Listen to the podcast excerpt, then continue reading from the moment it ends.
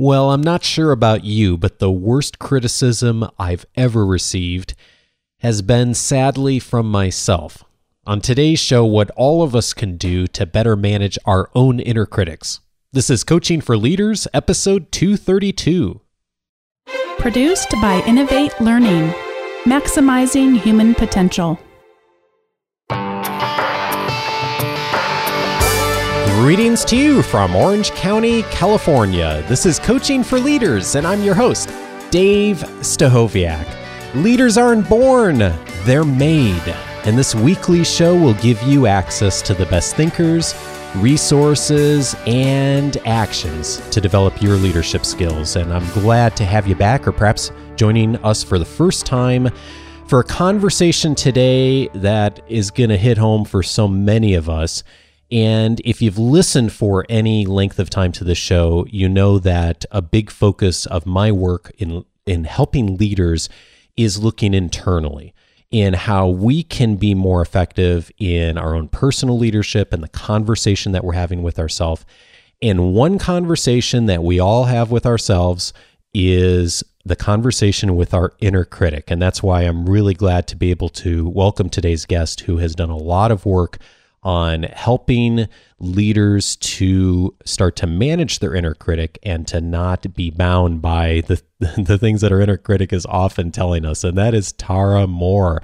Tara is an expert on women's leadership and well-being. She helps women play bigger in sharing their voices and bringing forward their ideas in work and life. And Tara is the creator of the Playing Big Leadership Program and is the author of Playing Big practical wisdom for women who want to speak up, create, and lead. And it was named a best book of the year by Apple's iBooks. She's attracted the attention of notable women such as Maria Shriver, Jillian Michaels, and Elizabeth Gilbert. Tara, I'm so glad to meet you. Welcome to the show. Oh, thank you. It's really a pleasure. I'm so happy to be here with you and your listeners today. Well, me too. And I should mention here on the front end, you have done a lot of work with women leaders over the years.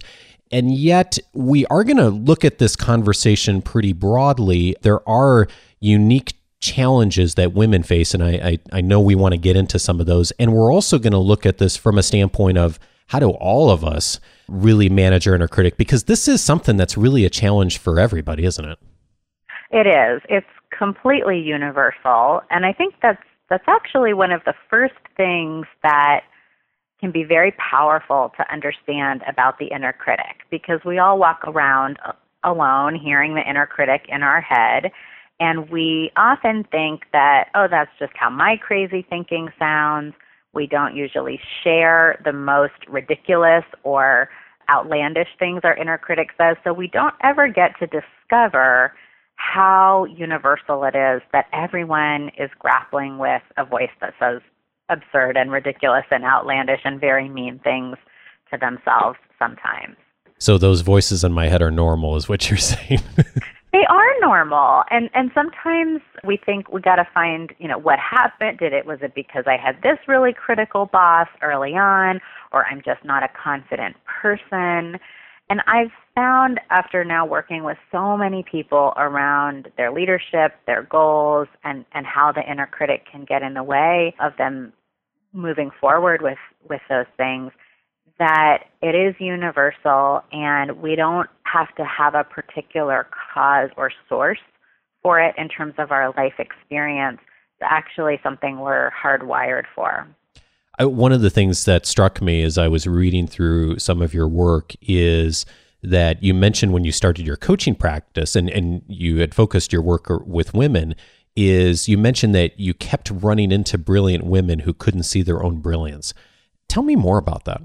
Right. Well, I opened my coaching practice. I didn't know what I was going to focus on. I just knew at the time I was on my own journey of transition to a, a career that was more aligned with my passions and, and what I loved most doing. So I knew I, I wanted to move in a coaching direction. I was getting trained at the Coaches Training Institute, and I was still working my other job full time. So I just kind of emailed my friends and family network and said, "Hey, I need you know clients to practice what I'm learning on and and so people through my friends and family started showing up and they were mostly women but some men too with all different kinds of career challenges who wanted some help. And some wanted to change careers, some wanted to advance, some wanted to figure out how can I get my organization to move me to do this kind of work that I think I'd like more than what I'm doing, and so on. But again and again, I was really kind of falling in love with my clients when you're in a in a professional sense of so inspired by them, by their capability, by their desire to be of service and the kind of their the ethical way they approach their work, their talents, just really seeing the best in them and seeing how much they could do and also how capable they were of the things that they were hoping to do or dreaming of doing in their work. And yet again and again I was seeing they really did not see themselves that way. Hmm. And I was hearing a ton of I'm not ready yet. I need five more years experience first. But I don't have a degree in that very specific thing. Maybe I should go take this three year training in it first. I just, I've never been good at that kind of thing that's a part of the thing I want to do.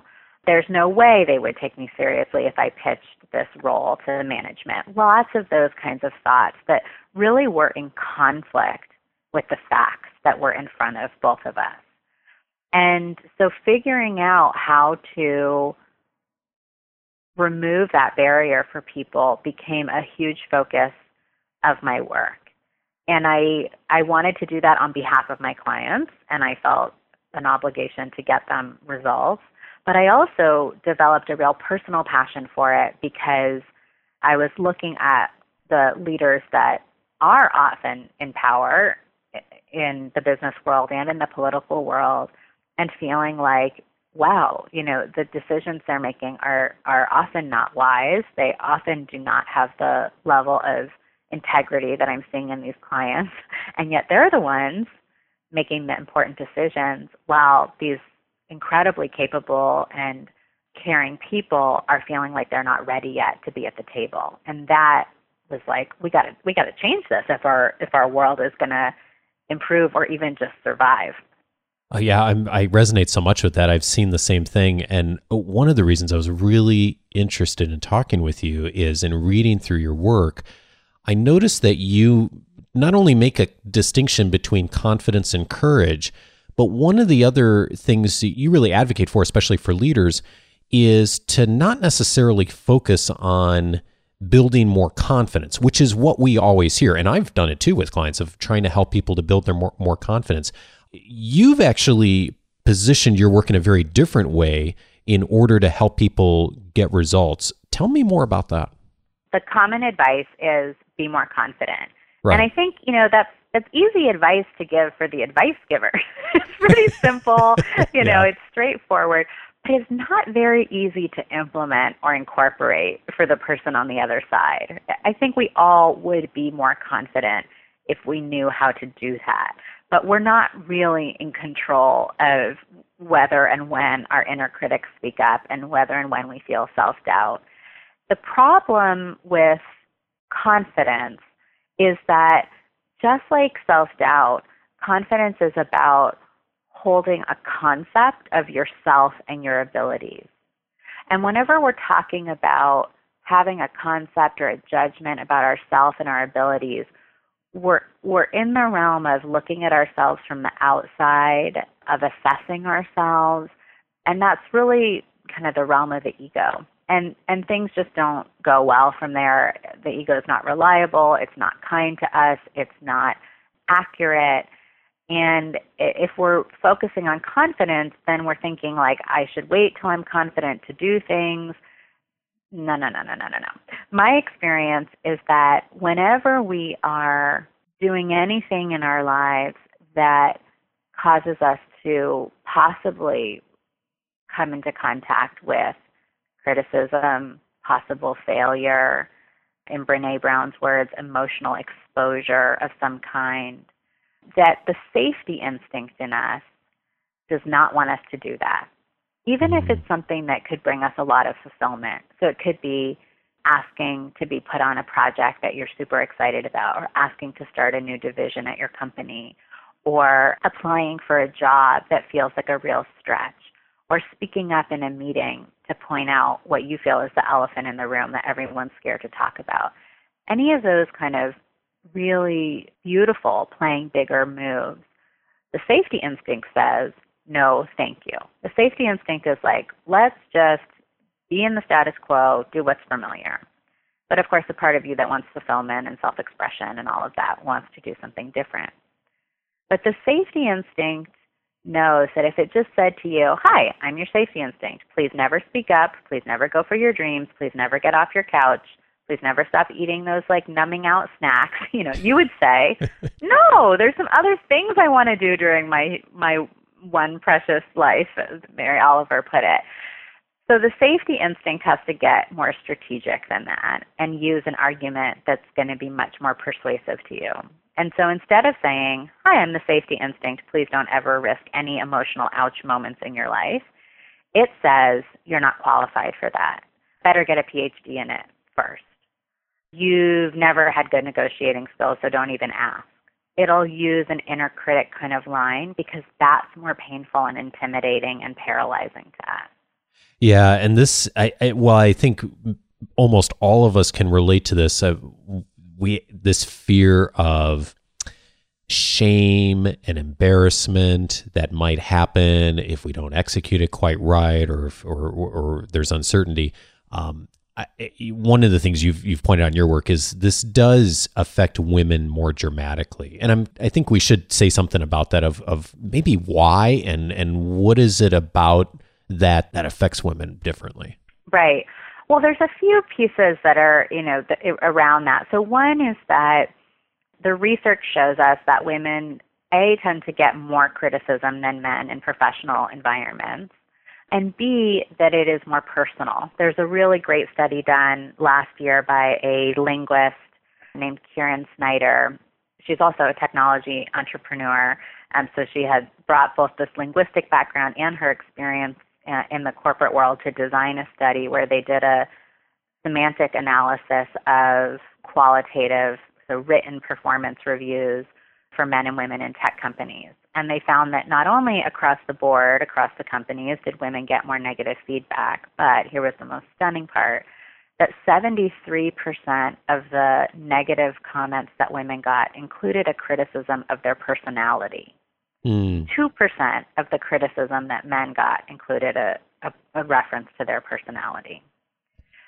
So when you think about for women over time, what that what that means for our experience is that criticism is more personal, it's more wounding, it's more like, oh, that's really about me, not just about my work. There's something wrong with me. So that can add to our like wanting to stay away from things that are going to bring criticism. And then, of course, in our internet time, a lot of this criticism gets really violent and sexualized and vulgar, especially against women. So that's one dimension. Another is that for women, because we are, we've been, you know, more socialized to be good girl, to be relationally oriented, to not, you know, cause controversy or or upset other people, that makes criticism feel different to us and almost is in conflict with being a nice person or a nice woman in a way that's different than than how boys are socialized that you know there's going to be fights there's going to be challenges and battles in your life and there's going to be a bad guy and you're going to get to be the good guy. That's a much more central narrative right for men. So there's all those pieces. And then around the inner critic one very interesting piece is that the research really doesn't conclusively show that women have more self doubt than men different studies kind of land in different places on the question of do women have more self doubt than men? Some say yes, a lot say no. But what the research does suggest is that women will feel more self doubt about things that are associated with masculinity in our culture. And that is quantitative work, financial tasks, leadership, negotiation, competitive situations, those kinds of things. And then interestingly, some research suggests that men feel more self doubt around things that are associated with femininity in our culture, like communication and relational skills. There's an interesting study on negotiation where they tell women and men who are about to go into a mock negotiation good negotiators are are really good communicators and they read nonverbal cues well um, and they're great listeners. And then the pilot group gets told something much more neutral.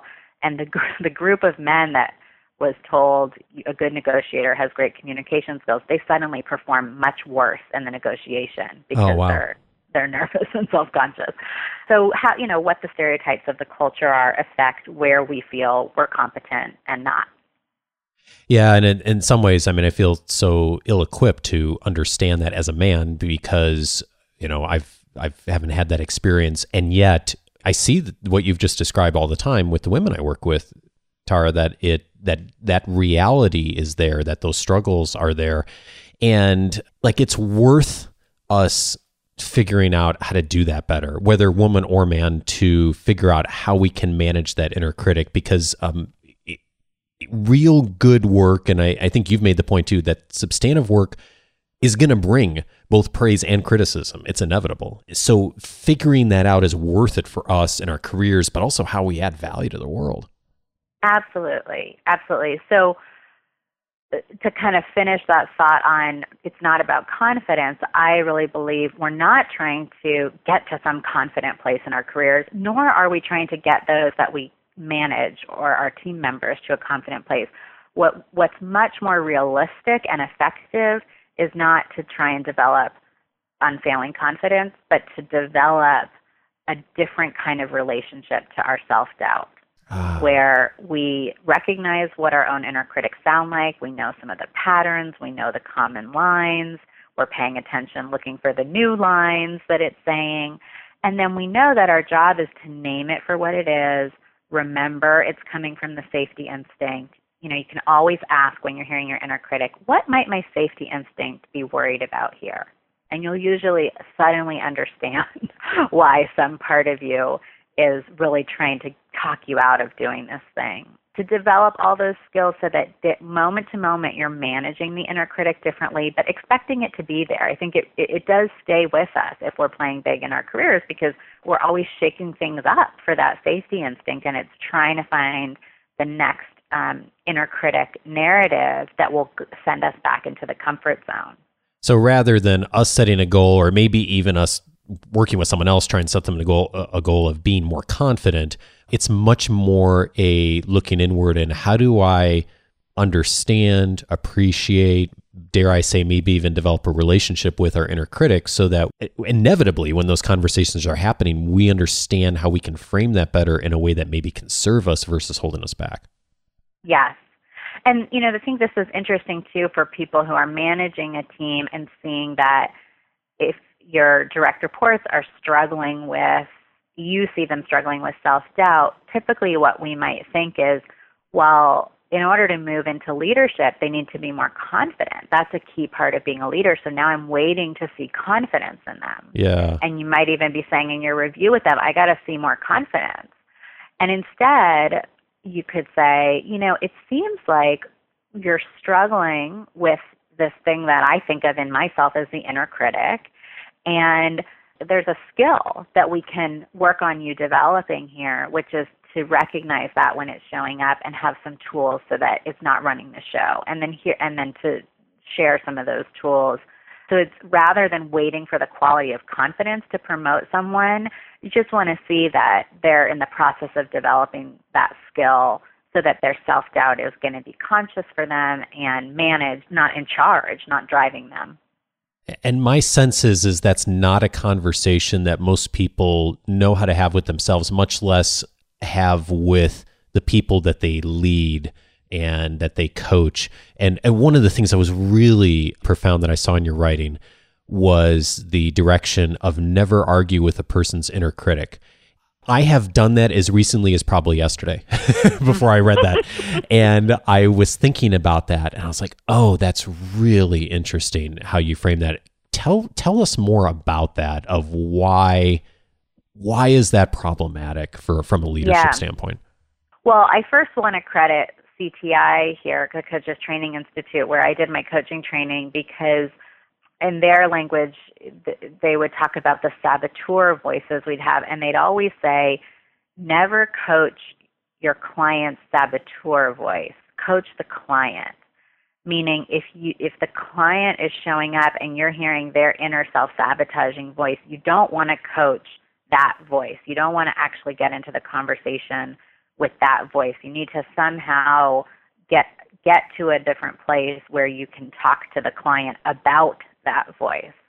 So that was really my foundation in that. And then a, a branch of that is to really never be arguing with someone's inner critic. And I would say that includes your spouse's inner critic, your teen's inner critic. This is, a, I think, a really common pitfall for parents who feel like their job is to build up a, an insecure teen by arguing with the teen's inner critic. Direct reports, you know, clients if you're coaching or consulting and so on. I'll, I'll give an example, you know, of I can think back to a time when I really started to see this in my coaching practice with someone who was thinking of leaving their job to start their own business. And at first, you know, her big concern was like, I just don't know if there's a market for this.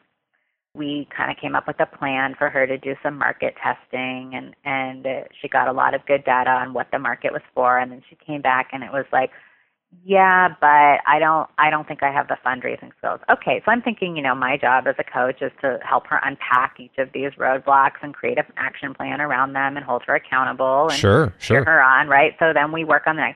And then she get well, now the problem and it became clear that actually none of these things was the real obstacle. We were just going through one new costume after the next that fear was wearing. Mm. And then, it, you know, it was, well, I don't have this training and it's irresponsible to my family and we could come up with a good plan around each of them, but the next one was there. And I started to call this the objection Rolodex. It's like, you know, the inner critic's just going through the cards. And meanwhile, yeah. You're wasting your time and your client's wasting their time. So the alternative is, so let's say, you know, you're you're managing someone and they're saying, "But I'm just not ready for that job yet." And you think that they are. Right? So instead of trying to convince them because they're probably it can work occasionally that you know someone says the right thing to us at the right moment and we suddenly see ourselves in the new way but that's like 1% of the time it's not very good odds because if fear is what's underlying that for for the client, you know, you might even convince them on that front, but then they'll just come up with something else that's a problem. Yeah. So instead, you want to kind of go to the meta level and say, okay, if it sounds like there's some self doubt here, there's some fear here, are some tools to deal with those things. What would it be like to do this even not feeling ready? How can we test if these self doubts are true? But but also just those foundational tools on the inner critic, like okay, if this voice in your head was that's saying these things was a character and you could personify it as a, a character other than yourself. Let's look at what's this character like and what are the other things they say and what are they worried about and start to hear that voice as coming from the character. That can be a really powerful way for that individual to separate it as one voice in them and start to hear the other voice, which might say things like, oh, there's something kind of that piques my curiosity about that new job, or wow, I would love to be able to be making more money in that role and supporting my family better, or whatever you know, whatever the other parts of them may have to say. Yeah, and I, I sense that that's contrary to a lot of conventional wisdom on this of normally you know it's it's let's be more confident let's let's not engage someone in even recognizing self-doubts because we don't want to call attention to it and yet it's it sounds like there's a lot to be gained by okay let's let's call it what it is rather than try and pretend that's not there because we all have it. Let's identify it. Let's name it and manage it and figure out how that shows up for us. Because i suspect it does show up a little different for all of us. And then and then it's it's a data point in our decision making versus the thing that's all consuming that feels like it's taking over when we try to advance something in our lives. Right right and it's noticing it and knowing it for what it is, not to dwell on it or try and resolve it, but then so that you can move forward with it. It might still be whispering in your ear. You know, I, I often share a, a really powerful for lear- learning for me. An example of this was when the hardcover edition of my book was coming out about a year and a half ago. It was about six weeks away from publication, and I got this email in my inbox from my editor at Penguin, and it said, Great news! we've piqued the interest of the Sunday op ed editors at the New York Times, and they'd like you to write an essay for their consideration based on chapter six of the book. And I looked at that email, and my heart immediately started pounding. And my first thought was, oh no, Ugh, this is so annoying. I have so much to do with this book launch, and now I'm going to have to spend time writing an essay that we know is never going to be accepted, never going to be published because people who write for the New York Times op ed page sound like grown ups when they write. and Tara, you know you've never sounded like that. I was like, they have that flowy, articulate thing, like graceful and literary, and, you know, that is not you. And it, for five days, I was in that place of like, to write this thing so that I don't make it look obvious to my publisher like I'm not even trying, but we know it's going to go nowhere and it's just going to be so painful when the email comes back that's like, "Oh, nice try, honey, but sorry, we can't we can't put this in the paper." And on the 5th day, I was like, "Wait, I vaguely remember something about an inner critic. Like it took me five days to remember the concept of the inner critic, even yeah. though that's largely what the essay would have been about. right. and like then I was like, right, okay, and the inner critic and then I asked myself that question, well, why wouldn't my safety instinct like this? Oh, because okay, so because A, I have to submit an essay which someone might say, nice try, and that would be an ouch moment. And even if they publish it and then it runs, like one thing we know for sure is that if I write an op ed on women's issues in the New York Times, some people are not going to like what I have to say. For sure. And there's the possibility that people are going to think it's ridiculous and I'm making a fool of myself and who the hell is she and all those things. So, of course, my safety instinct is like, why in the world would we do this? Yeah and then I was like, but it seems really true. It also seemed really true to me that there was no way this essay could get accepted. And so I wrote the whole essay going like, yeah, I know my job is to say that maybe that's my inner critic and I got to do this thing anyway because my commitment is to like walk through the doors that open that are aligned with where I want to go and what I want to say and this was a chance to say some things I wanted to say. So I wrote the whole essay with my inner critic there. I was not confident. And if I had waited on confidence, I never would have written it. Mm. That's the distinction that I'm talking about. And so what happened with the essay? It was accepted. It actually then became the most emailed article of the week in the Times. That's awesome. beating beating the new the story on the new iPhone and Putin. It was that was who I was competing with for a few days there. But then we got to number one, and it was like, oh my gosh, my my inner critic was so wildly off base, and it felt so incredibly true. And I, you know, I just wish right now that I could take everyone who's listening, you know, by the shoulders and look in their eyes and say, there is something your inner critic is saying to you that is equally delusional. I so appreciate you sharing that because it's not a story about I struggled for 5 days and then I found the confidence. It's I struggled for 5 days and then I was still struggling and I did it in spite of the struggle. I I put I was able to frame it in the perspective that it should have been framed in and move forward in spite of that. Yes and that's key because I because I think a lot of us do do that is we wait for the right training, the right inspiration, the right confidence level, and more often than not, it just doesn't show up at the timing we'd like to have it. That's right. That's right. And it is uncomfortable to do things when we're feeling that level of fear and self doubt about them. You know, the adrenaline is flowing and our blood pressure is probably up a little bit, but the payoff is so great. It's worth it. Yeah. Oh, it totally is. It totally is. And it, you know, we've we've looked at this a little bit from the standpoint of leadership and how to help people to frame that a little better that we're leading. And, and one of the things I'm curious about, Tara, is when you're working with clients, is uh, what's what's one action that you find that if people take that helps them just to do this better for themselves of being able to acknowledge the inner critic of be able to recognize it for what it is and to have that relationship what do you find as an action that works a lot of the time for people in being able to do that?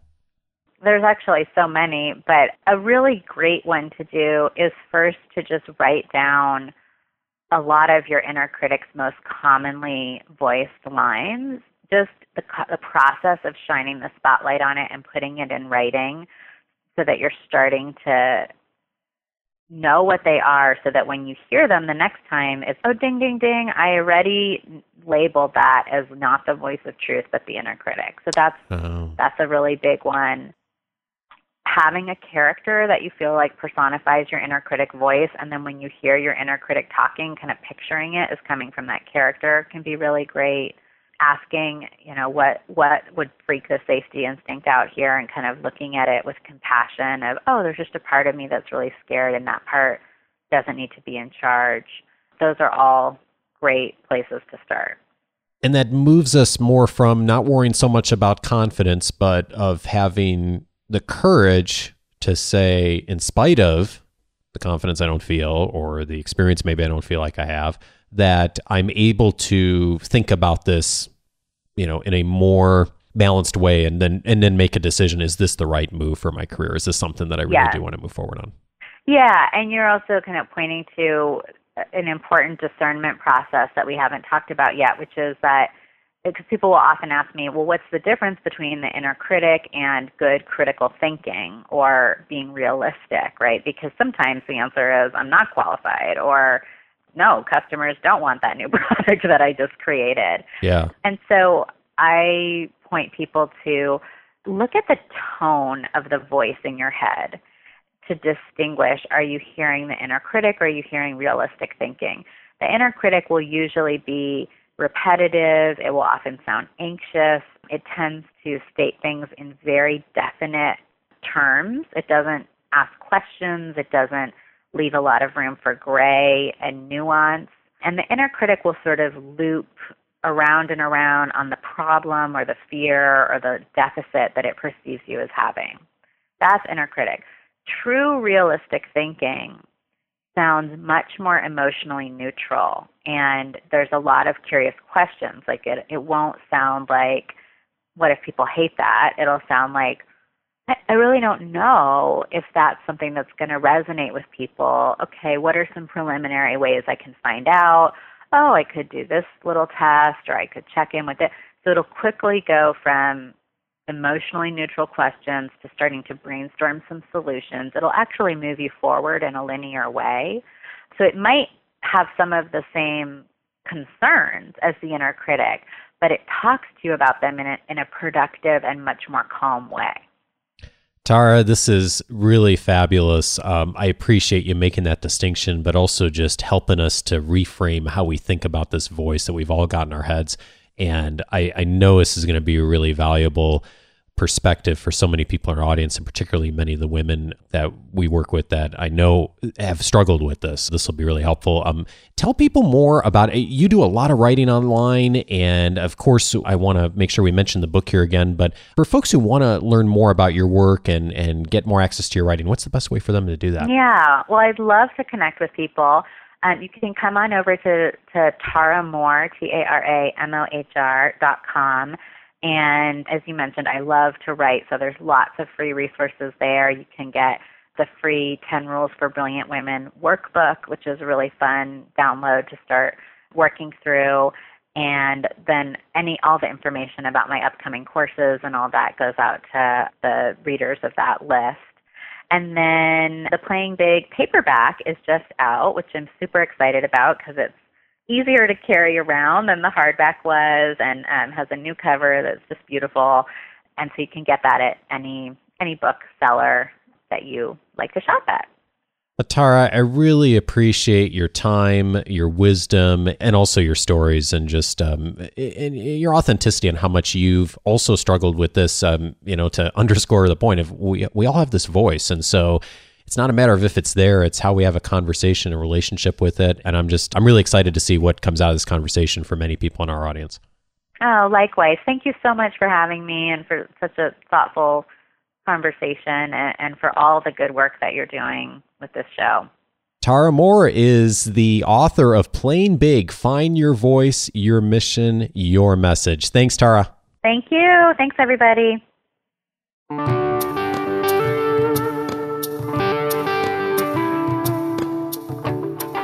Tara, thank you so much for your wisdom and perspective here, and not only for how it can be helpful to us, but also how to influence others on this journey too of managing inner critics.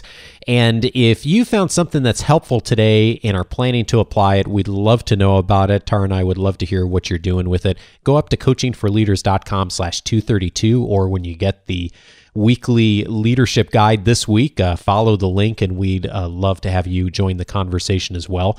And speaking of joining the conversation, the next Q and A show is upcoming here again in a few weeks.